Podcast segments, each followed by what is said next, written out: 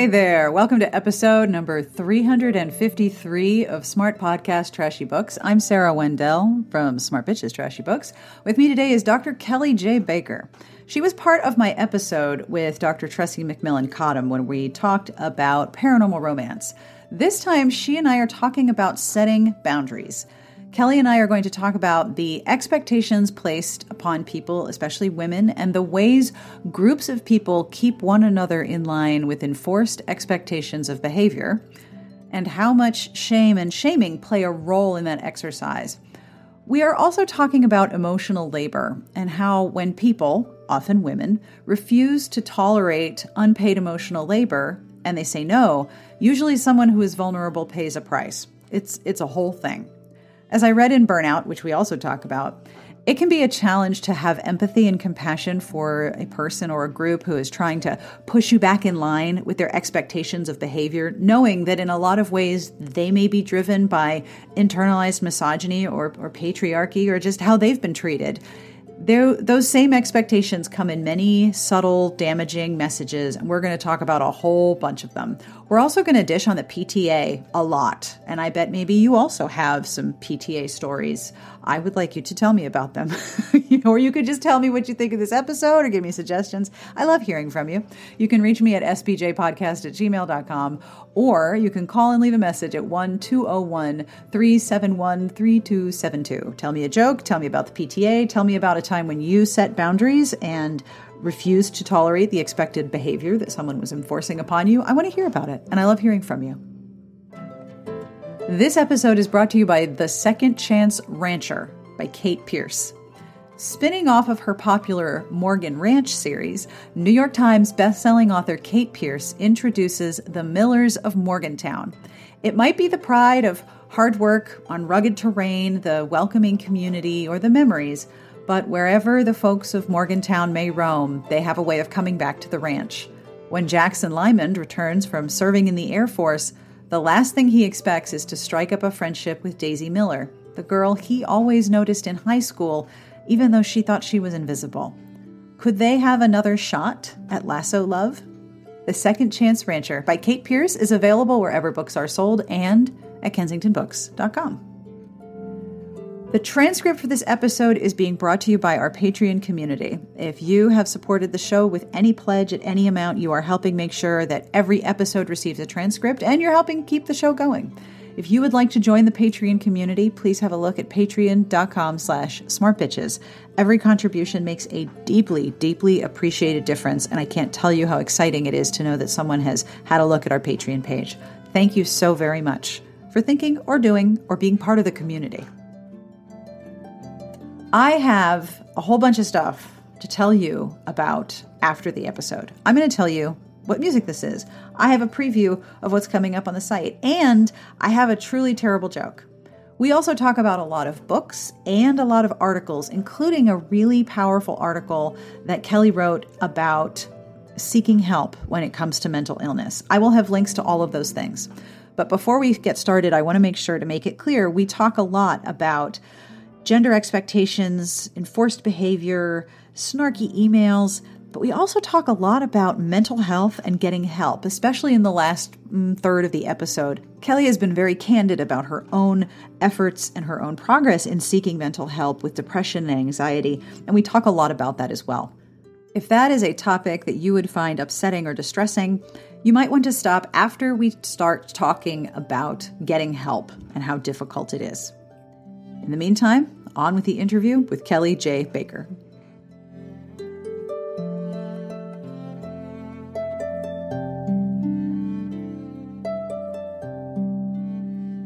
I am Kelly Baker. I am currently the editor of a feminist magazine called Women in Higher Education, and the title pretty much tells you all you need to know about that. Um, I'm also the author of a few different types of books from academic monographs to personal essay. Uh, my latest book is called Final Girl, and it's about mental illness and trauma and coming to terms with survival. So I wear a bunch of different hats. Um, I'm also the parent to two remarkably chatty, um, never have a thought that isn't expressed children. oh, I have, I have I have children like that. Um, and uh, you know, partner, and I have a dog who's recovering from knee surgery. So lots of fun things about me that are all in that one statement. That is a lot to carry. it feels like a lot to carry lately.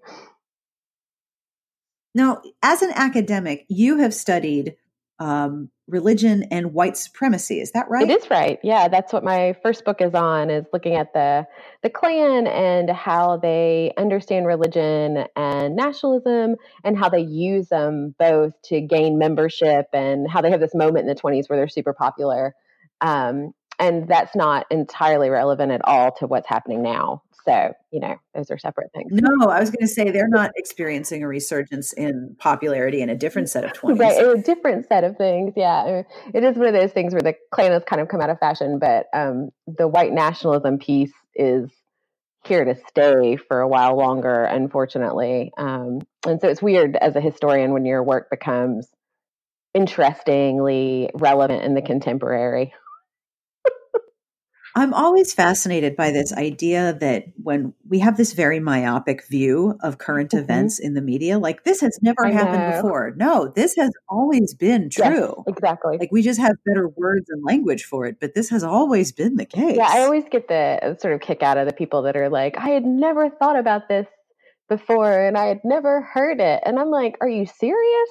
Like, like I can understand like a certain level at which, um, you know, American history classes in high schools and sometimes in colleges are not great with dealing with things like no. white supremacist activism. Um, but it is like this really funny thing where it's like, oh, white nationalism is brand new. And I'm just like, oh, excuse me while mm. I like bang my head on the desk for a few hours because this is just, it is, right? You know, it's so much in everything um, that we do. And just to kind of be able to be like, oh, I've just now noticed it is a level of, um, privilege. It's a little bit disturbing to me. And it's always a oh, white guy who's like, I figured it out. I know what it is. Like, thank you. We've been talking about this for literally hundreds yeah, of years. Yeah, no, I have that happen a lot where it's, you know, white guys that pop into my mentions on Twitter and are like, I finally think that what you're saying is valid. And I'm like, oh, oh, I can go on, right? Like my life has meaning because random Twitter citizen, you have decided um, to comfort me about my life's work and tell me that I actually am doing something important. Yeah, I mean, it is the most kind of ridiculous um, thing that happens there where I'm always like, do you just what?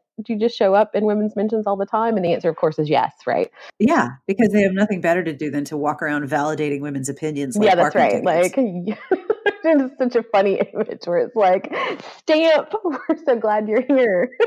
I have approved you. Aren't you feeling good now? I've, I've approved, approved you. you. That you have all you need now. I always wonder, like, if you look at women like Ida mm-hmm. B. Wells, who was like, you know what? I'm going to study right. lynching right. up close. I'm going to go into the South as a Black woman researcher and I'm going to study lynching because, well, obviously this is a valid thing to do. Imagine her on Twitter. Oh, can you imagine? I know. I think she, oh she would just. What like, would her mentions look like? They would be terrible. I mean, and oh I and I only get a. I mean, I get a fraction. Like I have colleagues who are women of color who are working on racism, and um, their mentions are routinely a dumpster fire.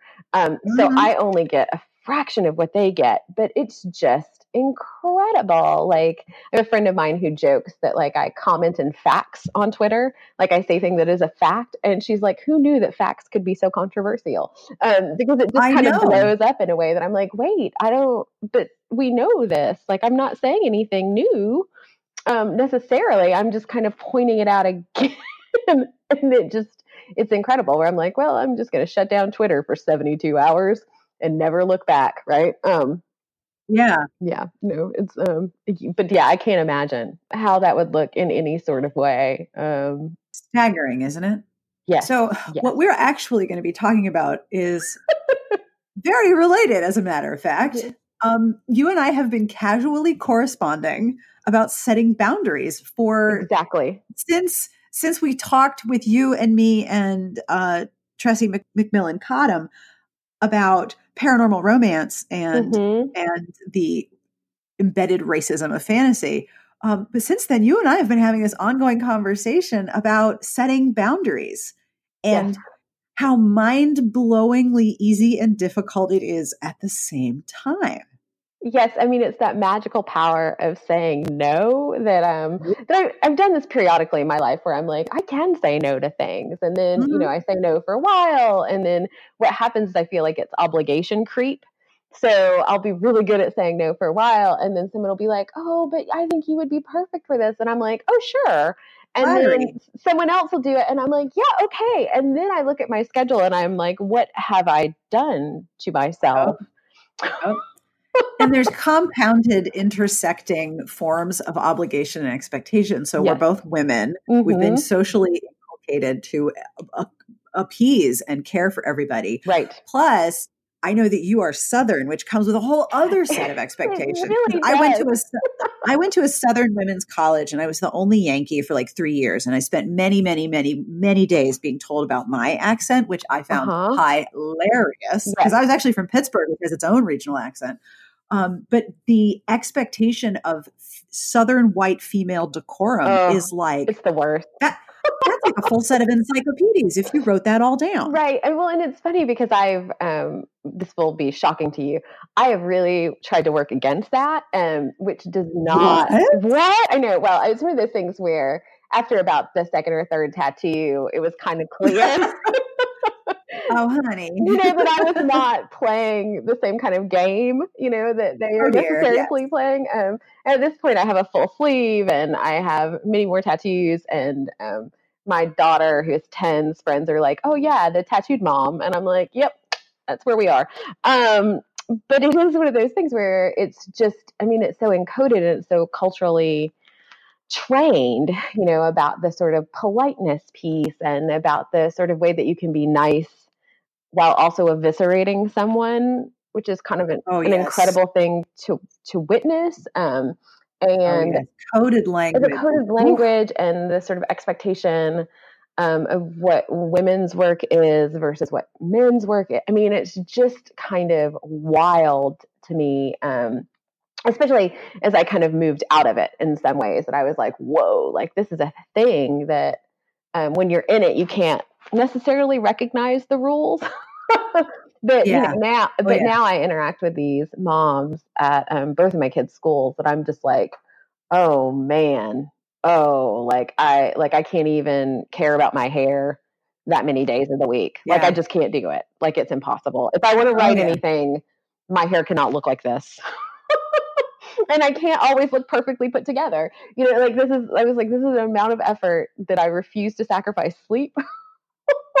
or writing time for. Like I just won't do it. But it is that kind of performance, right? Um, of like we always yeah. look put together and our lipstick is always on and you know we act in a certain way and we chit chat in certain ways and there are things that we value and things that we don't and then you better not be honest about your feelings oh, I remember very clearly being on the phone with one of my very best friends from college who now lives in a small town in South Carolina. And she said, Well, I have to go because I have to put on lipstick before I go into the Harris Teeter and I can't talk while I'm putting on lipstick. And I'm like, Wait, you have to put on lipstick before you go in the grocery? And she's like, If my mom finds out that I was in Harris Teeter oh, and I didn't have lipstick on, I will hear best. about it. And I was like, you do you understand how incredibly strange the words coming out of your mouth are? And she says, Yes, why do you think I told you? You're the only one who's going to say back to me. Now that's weird. Yeah. Like this is a strange thing, right? Uh, that's happening here. Yeah. I mean, it is this kind of funny piece of that, right? And that that expectation of performance and the very gendered performance of this. And um, you know, and, and it's just one of those where I'm like, maybe I'm just gonna look like a mess. And, and and granted, I'm not a mess, right? But but it's just like maybe compared to these women, I am because um, I feel like I always only run into them when I'm like on the second day of a t-shirt and I've like thrown on like jean shorts and I've like struggled to pick up a child from school because there are other things going on and they're like, yep. "Hey, Kelly," and I'm like, "Hey." I feel really you have to look perfect, right? Now. Exactly. and you have to look perfect, but it has to be effortless because if you step out of line, it's threatening to everyone That's else. Exactly One of my right. favorite things about um, the book Burnout by Emily and Amelia Nagoski is the ways in which internalized misogyny create an, an environment where women keep each other in yeah. line because stepping out of line is dangerous to everyone. Yeah, I mean, it's wild. So, one of my favorite stories ever is that um, I'm a mom who works, and in the neighborhood I'm in, there are lots of working moms, right? Um, there mm-hmm. just aren't a ton of working moms in the PTO. So this was a few years ago and it was right before spring break and spring break always coincides with this conference that i have to cover for my magazine. Um, this happens every year and so i usually spend like half of spring break at a conference and then half of spring break doing stuff with small children. So um, we're sitting yep. around and like everybody's talking about like i'm going to the beach right for this many days and we're going to this place and we're going to this place. And someone turns to me and says Kelly, what are you doing over spring break? And I'm like, I'm going to the conference to work. And there was like a collective, like, in the room. And I was like, what just happened? but it was like horror upon horrors that I did not have like a perfectly planned vacation for the kids. And I was like, you know, some of us work, right? Like that, that's a thing that we yeah. do to pay mortgages. So, how have you been setting boundaries for yourself differently um, in the past few months? We've talked about PTA and email, yeah, working, yeah. and quitting, and being like, fuck all of this. What are yeah. some of the powerful boundaries you've set for yourself? Well, one of the first was I decided that I was going to say no to anything that didn't instantly appeal to me. So, as you can imagine, I get lots of offers to do things. And often I'm like, oh, it would be nice of me to do this, right? Like this would be a nice thing to do, and maybe I should do this. And then what happens is I say yes. And then I get really resentful about it, where I'm like, why did yeah. I agree to do this? I don't actually want to do this. I just did this because people expect me to be a people pleaser because I tend to be. And then I end up in these scenarios because they know this about me. now I'm stuck doing the stuff that yep. I want to do. And so that was like the first rule I decided. I was like, if I'm not instantly like, yes, yes. I'm going to make this work. And this brings me some sort of joy or some sort of um, work opportunity too, right? Like if this is going to fit somewhere in with what I want to do, then I'll do it. And so it's amazing. So people would be like, hey, don't you want to come out to my campus for like $5 and like go to three classes and give a lecture? And I'm like, no, I actually don't. And they would be like, okay. And I was like, oh, huh that's kind of neat. So that cut down on a lot of stuff where I was doing this thing because I felt like I needed to, or maybe somebody needs help. And if someone needs help, I feel like I'm the person to go to because I'm like, let me help you fix it, right? It doesn't take long for people to realize that about you if you're yeah. that type of person. Um, and so I was like, I'm I'm not gonna do this, right? Like if it doesn't have some advantage to me, which I'm still, it sort of unsettles me, right? Because it kind of feels selfish, even though I know it's not. Um, and then the other thing I did is I decided that the PTO brought me no joy because I've been involved with it since my youngest, my oldest was in kindergarten and now she's in fourth grade. And it's so necessary and so oh, awful. Oh, I mean, like it, I was like, this is important work. And then I was like, oh my gosh, this is hellish, right? Like, like I am responsible for all kinds of things. No one is ever happy, right? Like it is impossible for me to do anything to make anyone happy, it's actually not as much about the kids. No. Shocking me as I hoped it would be. And so I was no. like, I was like, this is miserable and I hate this. And it is the point where I was teasing my partner that I received a PTO email this week. And I was like, the moment of incandescent rage that I have when they ask me for anything means that it was a good thing that I quit all the stuff I did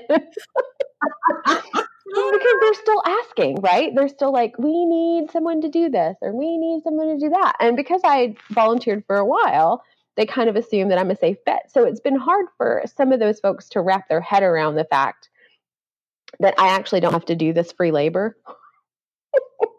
yes, because um, my it's like it's like spending a year being a bridesmaid. Oh, oh, I know, right? And no one cares. And um, no, and the stakes are so low. so low. I was like, I'm, the negativity is so yeah, high. And I was like, the book fair will go on, right? With or without me.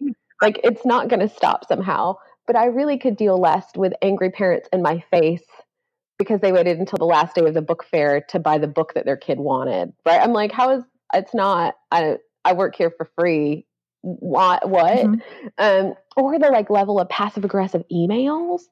Oh my gosh, it's amazing. And then I had someone at a, a, my last PTO event actually suggest that I was difficult and I had to really work hard to not like nuke oh them from God. space. Oh, you should see my oh, face oh, right now. I was now. so angry because I was like, I was like, I'm one of the few volunteers that showed up for something that doesn't even involve my kids.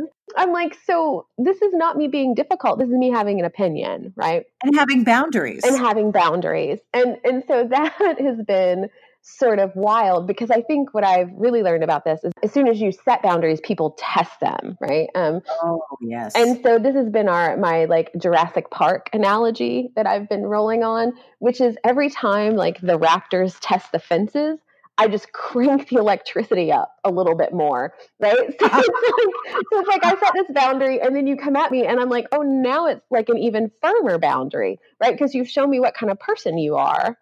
Um, and so now I'm even going to be less charitable to yep. the requests that you have because of the way um, you're constantly like coming at me to test me about these things, right? Where it's like, well, she didn't do this. Maybe I can get her to do this, right? Or maybe I can be rude to her in this way and still get her to do something for me. And I was like, you know what? I don't have time for people who are not nice. Shockingly, again, um, that's been really interesting to me. And that, I mean, it's like a running joke where we're like, just crank it up a little bit more, right? Um, and to kind of make this clear and to be very upfront about the boundaries too, I think is what I'm learning. So previously, I would kind of let people push me and push me, and then I would react. And now I'm just like, this is how this is going to go. Yep. and I'm not mean about it, right? It's just a very firm, like, this is how we're going to play this. So I, I know I told you this, but the PTA in my school system is called the PTSA, Parent Teacher Student Association, and that's one letter away from PTSD. Yeah, yeah, it is. Every time I see it, I'm like, oh my God, it's the PTSD. Oh, and no, it's PTA. I get really prickly when people waste my time. Oh, isn't it the worst? It's so disrespectful to me. It's still unacceptable yes. to me waste someone's time, especially but wasting people's time by not being able to make a decision oh. and delay. Oh. So I remember at our old school system in New Jersey, there were two women who would get involved with PTA uh, things, like they would run a thing, and I would go up to them and I would say, "Please do not add me to your email list."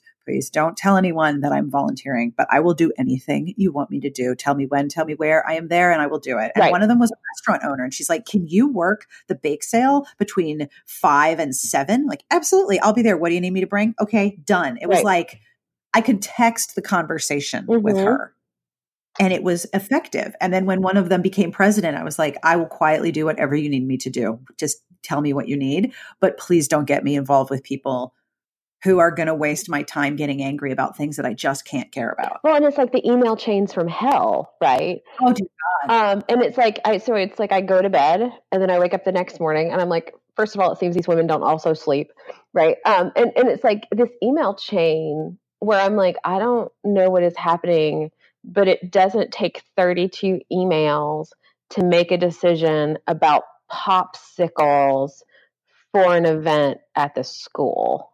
Except that it's popsicles for an event at the school. So, of course, you need 35 different opinions. Right. Where I was like, or I could just go to Costco and solve this right now.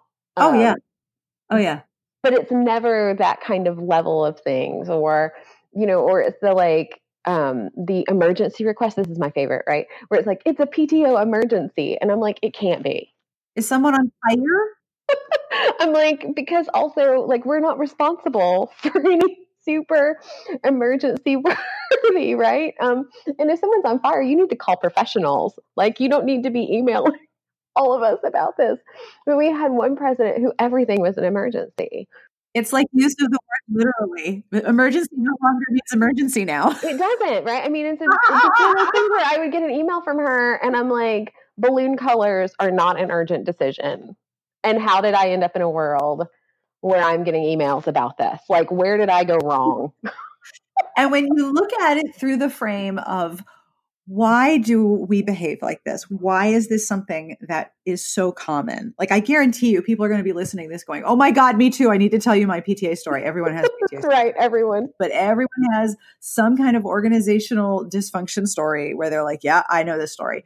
And then you look at it through the frame of why do we do this? Why are right. we so vicious when someone steps out of line and says, I'm not doing this right. anymore.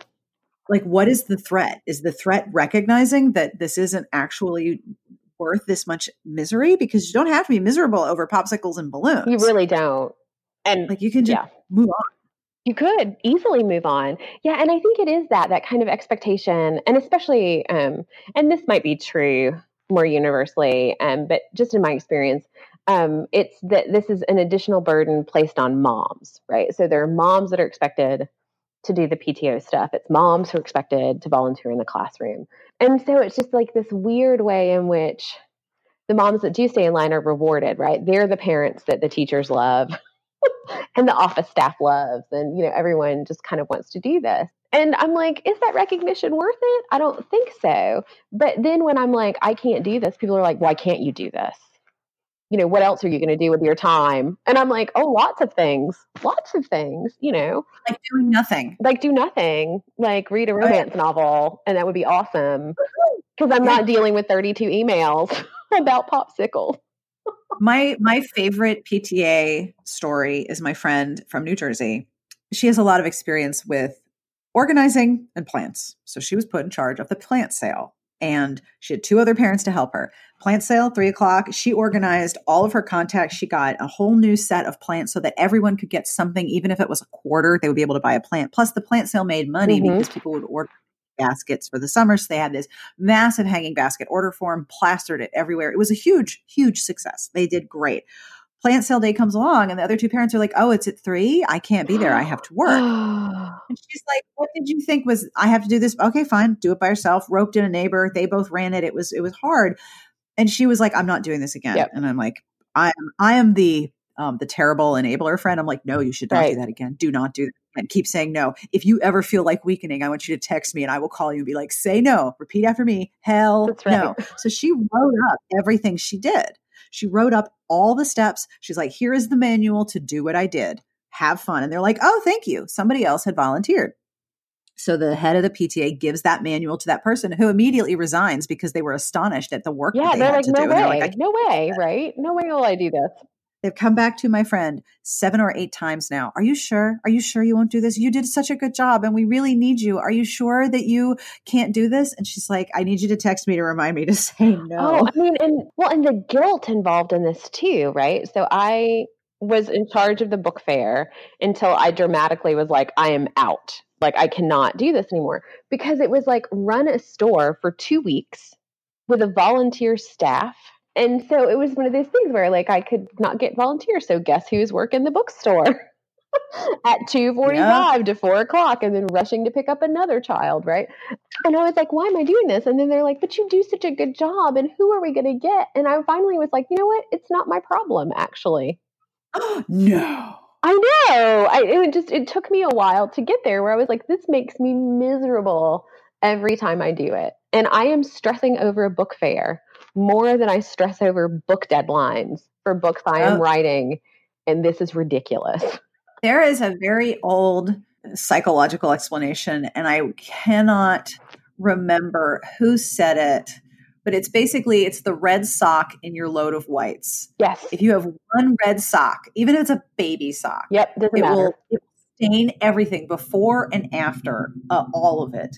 Um, oh, I'm so proud of myself. Good job, Sarah. The person who first wrote about this was a psychologist named Susan Haas. Oh, cool. And yeah, it, it, it is the one red sock in your load of whites that will stain everything else around it. You have to have to get rid of it. You just it, you, you just it have just to get rid to of go. it. And yeah, and I mean it's one of those things where I'm like, I'm done. I'm not doing it any longer. And then they're like, Are you sure? And I'm like, still pretty sure. And they're like, But we're having a hard time finding someone to take this job. And I'm like, Yeah, I know. It sucks, right? right? This is not a surprise. This is not something that people are gonna I'm like, no one likes you for this. No one. What's the reward for having done it? Oh, Nothing. none. There's no reward. Um, and so that's helped. I've also started deleting emails. That oh, don't... please tell me all about this because I. We had the best conversation about how much over. Okay, this is okay. So here's how much of an asshole I am. You were tweeting about email, uh-huh. so I emailed you because I'm terrible. But it was perfect because I was like, this is an email from someone who actually wants to have a conversation with me compared mm-hmm. to the emails from people that just want me to do something for them, right? For free. For free. And they're never asking me like politely. It's always like a subtle ask where they don't ask a question. So it's very mm-hmm. much them baiting me into being like, what do you need? Right. And then they can be like, oh, I need you to do this. And then I'll be okay. And so I've just started deleting them. Yep. And it's like glorious, right? Where I'm like, you don't even know me and you're asking me to do something for free and you didn't even ask in a nice tone. So done, right? Like I'll just delete it. And so I started doing that with PTO emails too, and it was even better. Where they're like, "We really need volunteers," and I'm like, "Delete." We really need this. Delete. Right? And I was like, "Oh, this is the best thing I've ever done in my life." Because, Great. because why would I subject myself to this? And as you can imagine, um, if you're a woman writer who has any kind of profile, oh, people, tell me about it. People want you to do things for them, and oftentimes it's white guys who were like, "I need you to read this piece for me." Before I send it out to an editor. And I'm like, who are you, random person who just emailed someone you don't know to demand work. And so it used to bother me where I was like, I was like, maybe I should be helpful.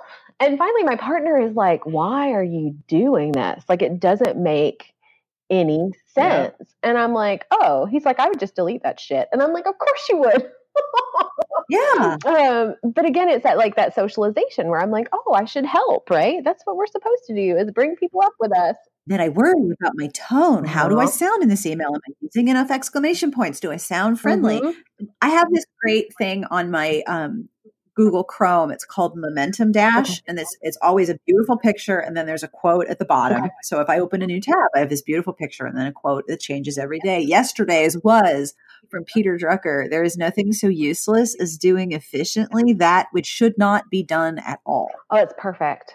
Oh, it's right? perfect. It is. That plus the idea that and i can't remember where i got this from but it really changed the way I, seriously setting boundaries is so much about reframing how you see expectations and obligations but the idea that it is the job of the email to convince me that a response is required. Yeah. if, if, if it uh-huh. hasn't convinced me that i need to respond then i can delete it. And i'm like wait whoa. I have the option to just not answer. Right. And I think that's the the interesting piece for me is that I do this on Twitter too, is that I'll have people like roll up in my mentions, you know, yeah. with a question or with a request. And I just decided like I don't have to respond.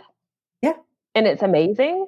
And and like and, and logically I know this, right? Like I know that not everything requires a response and that this is something I shouldn't pay attention to but I think emotionally it took me a longer to get there where I didn't feel guilty or feel like I should be doing something or again agonizing over what will people think of me if I don't do this. And I'm like, how much effort did they put into this? This is a tweet.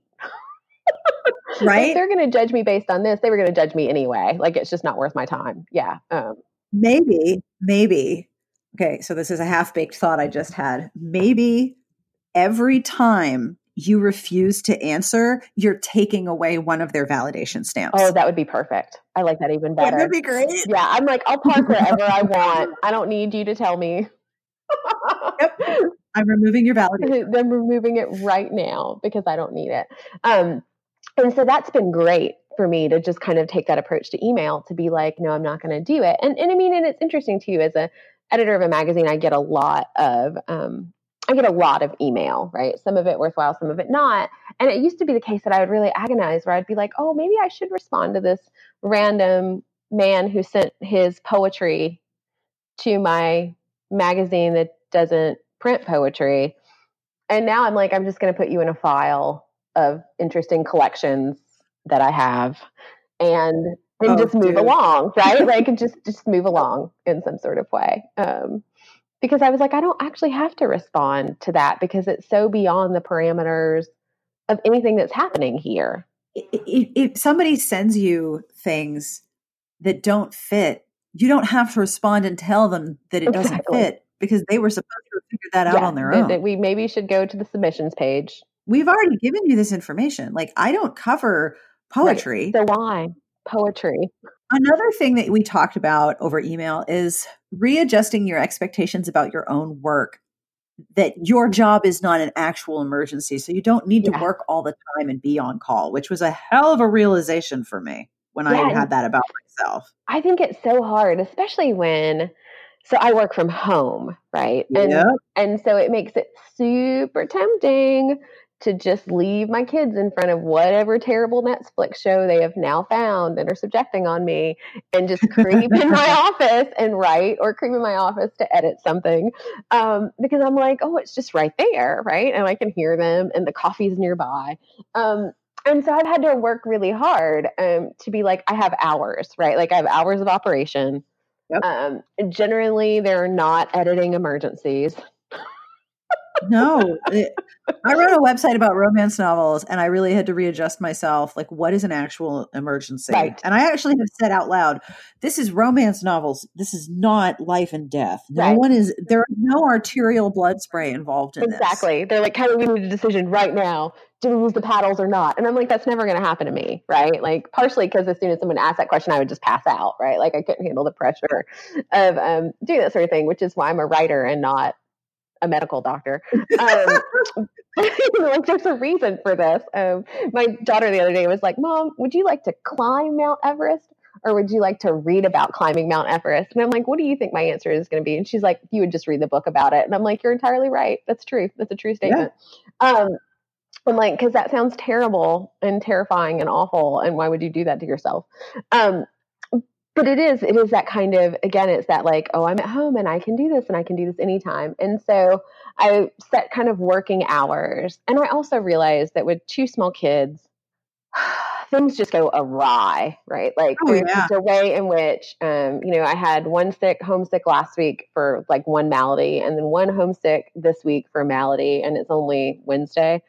And so it was just one of those things where i'm like you know what editing an article can actually wait till this child feels better, um, which has done like miracles for my sanity because it used to yeah. be the case that they would be homesick and I would be like, oh gosh, I'm behind, right? Like I'm behind and I'm never going to catch up. And I always catch up, right? Like it's a silly kind of sentiment to have. Um, but to just kind of know that my schedule, um, that I'm in this very privileged position that my schedule is a lot more flexible than other people's and that I should understand that and not be stressed about it but also yeah. not let work overtake that time then um, which i mean it took me a while to come around to that in a certain way yeah. um, because i'm like it's so easy it's just right there i can see the laptop and if you're not doing something you could be working yes exactly that's exactly right and, and that stuff that's not actually good for your creative brain yeah no i mean and that's i mean and i think that's the hard piece um, for me yeah. if i'm like because i'm one of those like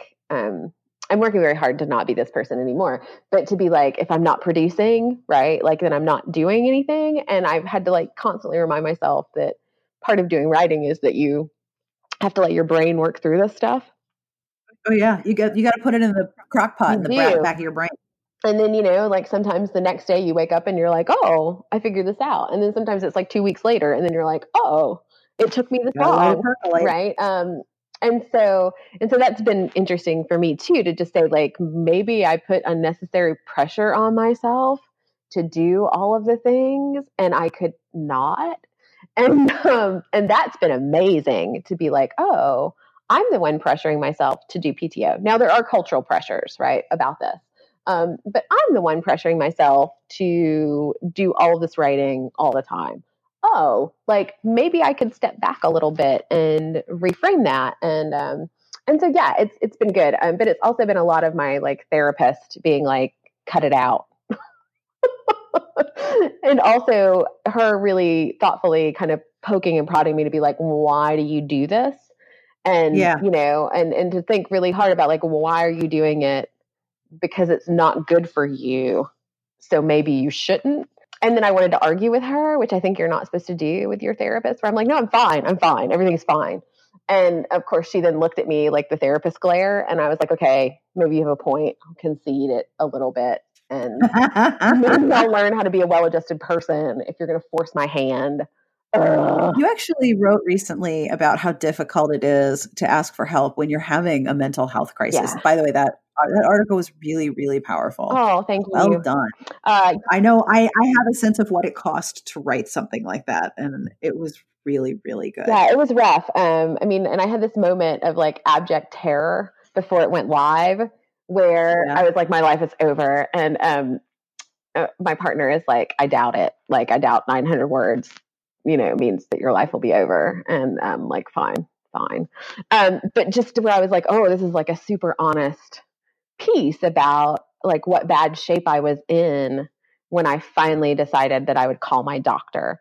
Um, and yeah. and that I had known that I was in bad shape for months, right? Like that I had known that this was a problem, and that I just couldn't make myself do it.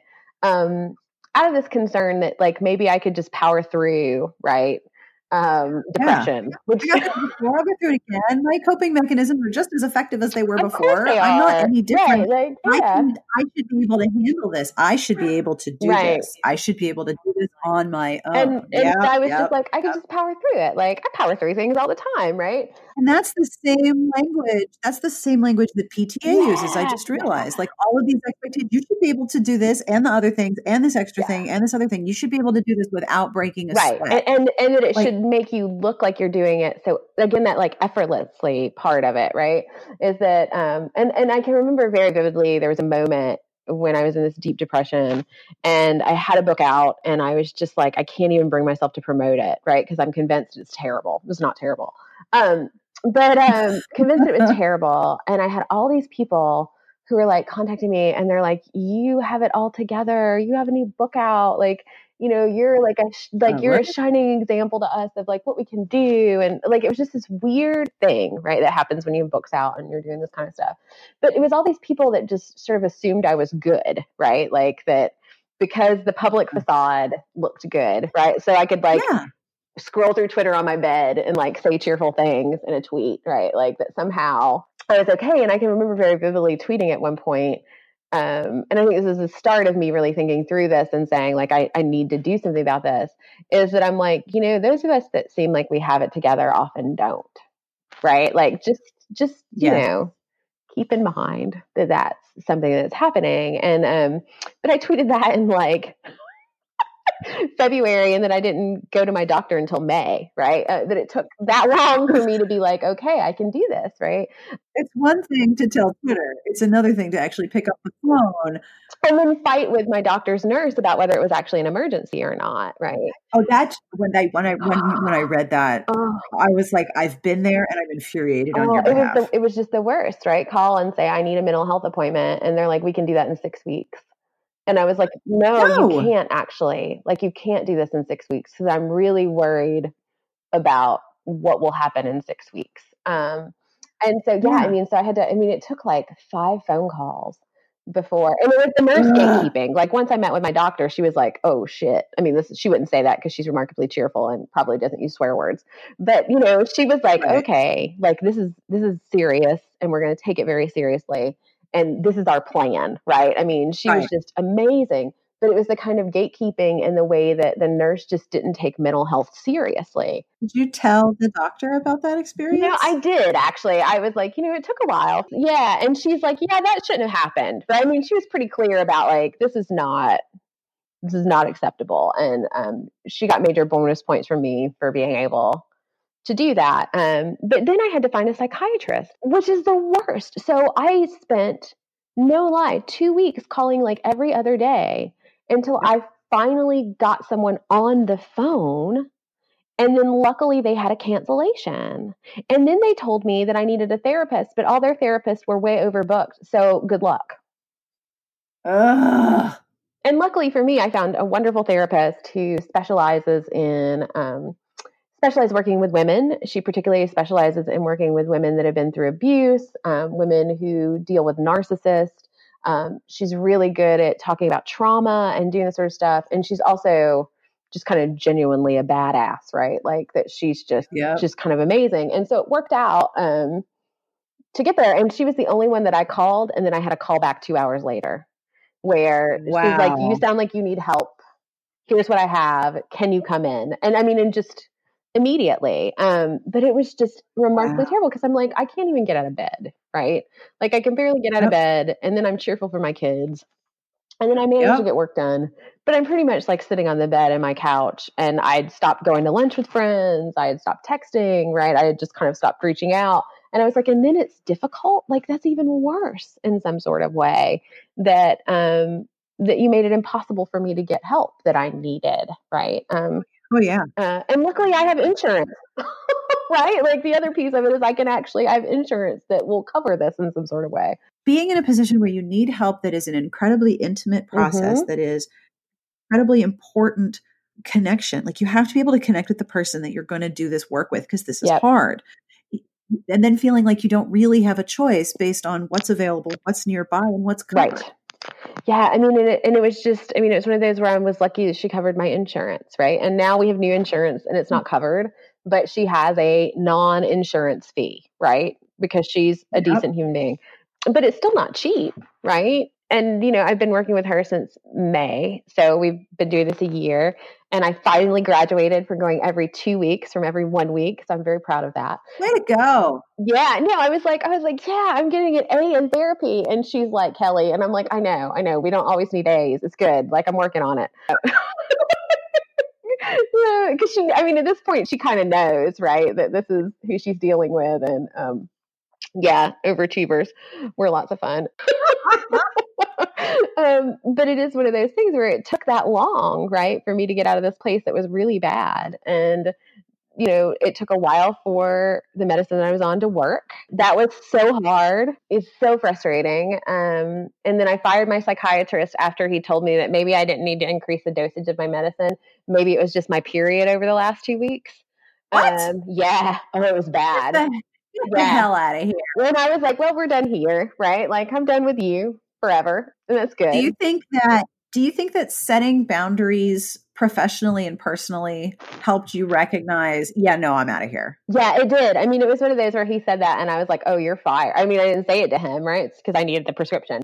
But then I instantly was like, "Well, um, your office is done," and I called my primary care doctor, and I was like, "I want you to take over because we've sort of figured this out." And she's like, "No problem," right? And she's a delightful woman who would not have said that to me.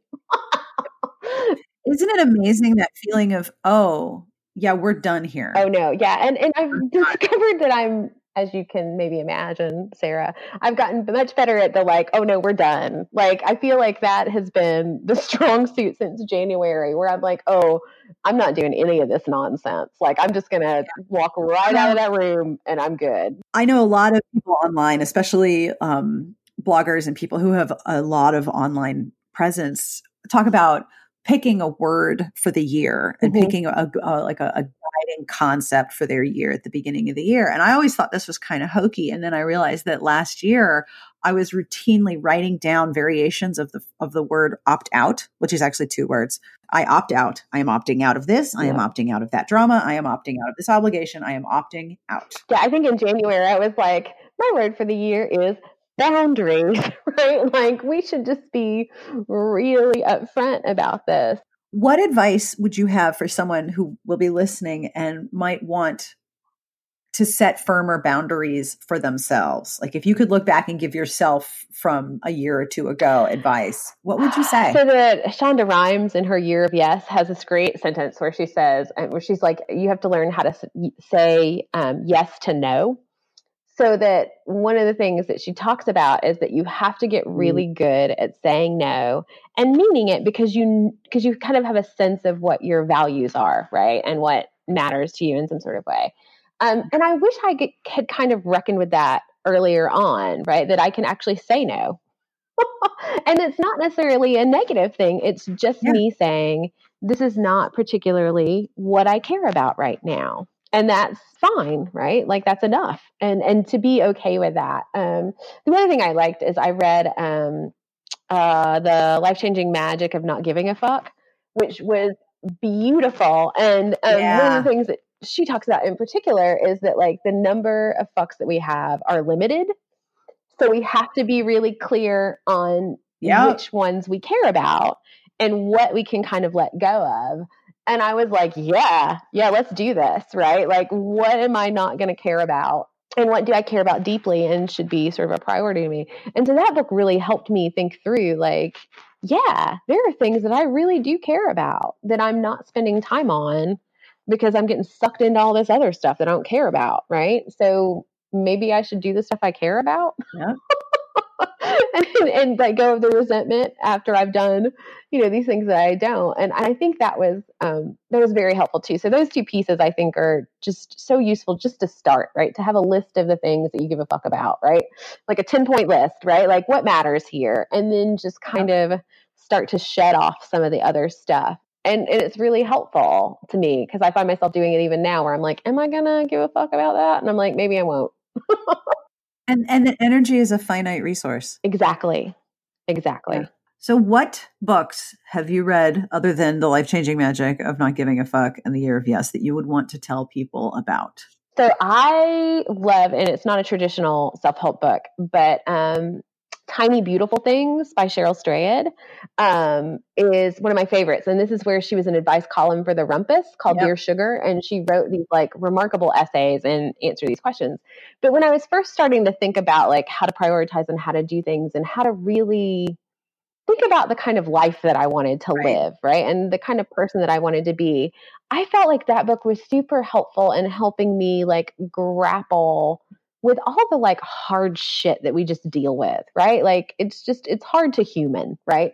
And there are lots of things that are beyond our control and lots of things that happen to us. And I found that book to be just kind of magical in a certain way as I um, was moving through it. And so I thought that was really good. I got on a Marie Kondo kick, and I can't recommend that to people. But now I feel like I can have control over my environment in a really dangerous way. So I might have to hide that book. um, where I'm like, everyone should fold like this. And um, my family is like, what now? Um, so, so that, um, and, and so those are the few that I would um, kind of pay attention to. I've done some of the Brene Brown, you know, some of her collection, which sometimes speak to me and sometimes don't. Um, but I do like her emphasis on, um, as you can tell in that essay that I wrote about um, depression and mental illness and getting help, that there's something about the importance of vulnerability yeah.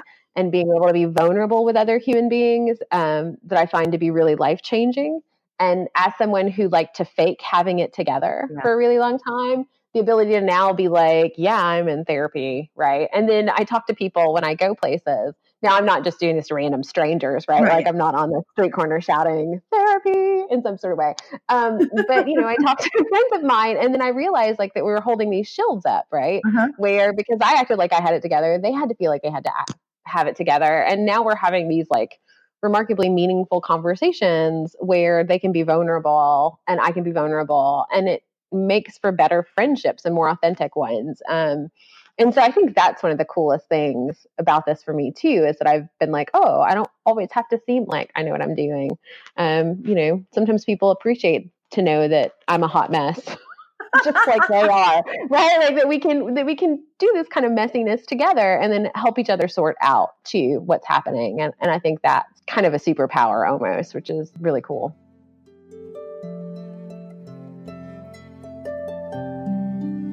And that brings us to the end of our episode. I want to thank Kelly Baker for hanging out with me and for all of the email messages that she and I have exchanged, trading books and advice and quotes that we've discovered.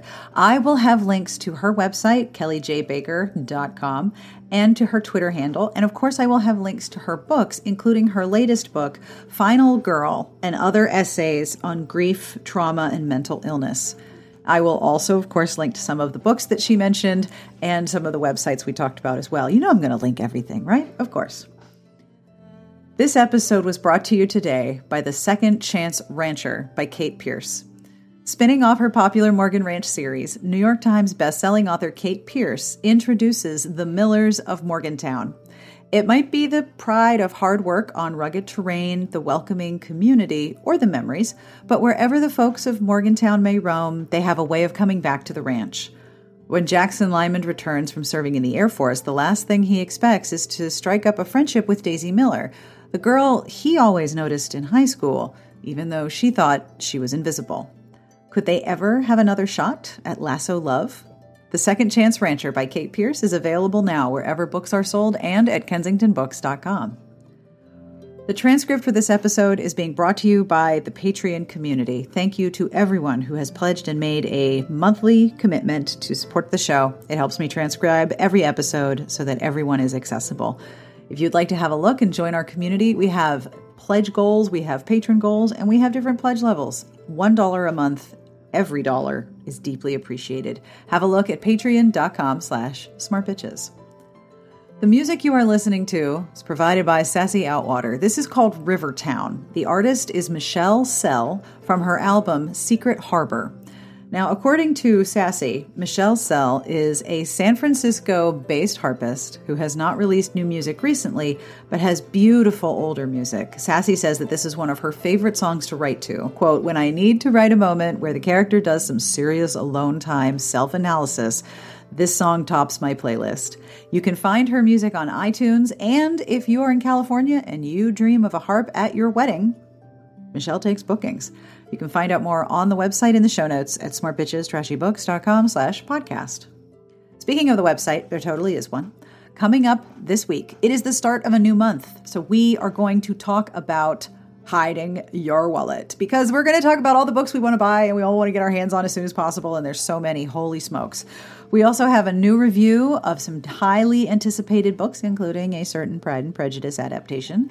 We have Cover Awe, a Bachelorette recap, books on sale, and Help a Bitch Out. Thank you for hanging out with us and for being part of our community. And now it's time for a terrible joke. I know you love these terrible jokes. I love this one. This is uh this is this is so bad. I love it. Why is Peter Pan always flying? Give up? Why is Peter Man Peter P- Peter Man uh, Peter Pan? Why is Peter Pan always flying? Cuz he never lands. He's so dumb. I love the ones that are like really obvious once you say it out loud and you're just kind of like, "Oh, yeah." Yeah. Thank you to Anne the Bomb on Reddit for that terrible dad joke. As always, everything we talked about will be in the show notes. And if you ever have questions, suggestions, or ideas, you can always email me at sbjpodcast at gmail.com. On behalf of everyone who is in my room, all of the cats who are snoring, and I've had to adjust the microphone accordingly, and of course, Kelly J. Baker, we wish you the very best of reading. Have a wonderful, wonderful weekend. We'll see you back here next week.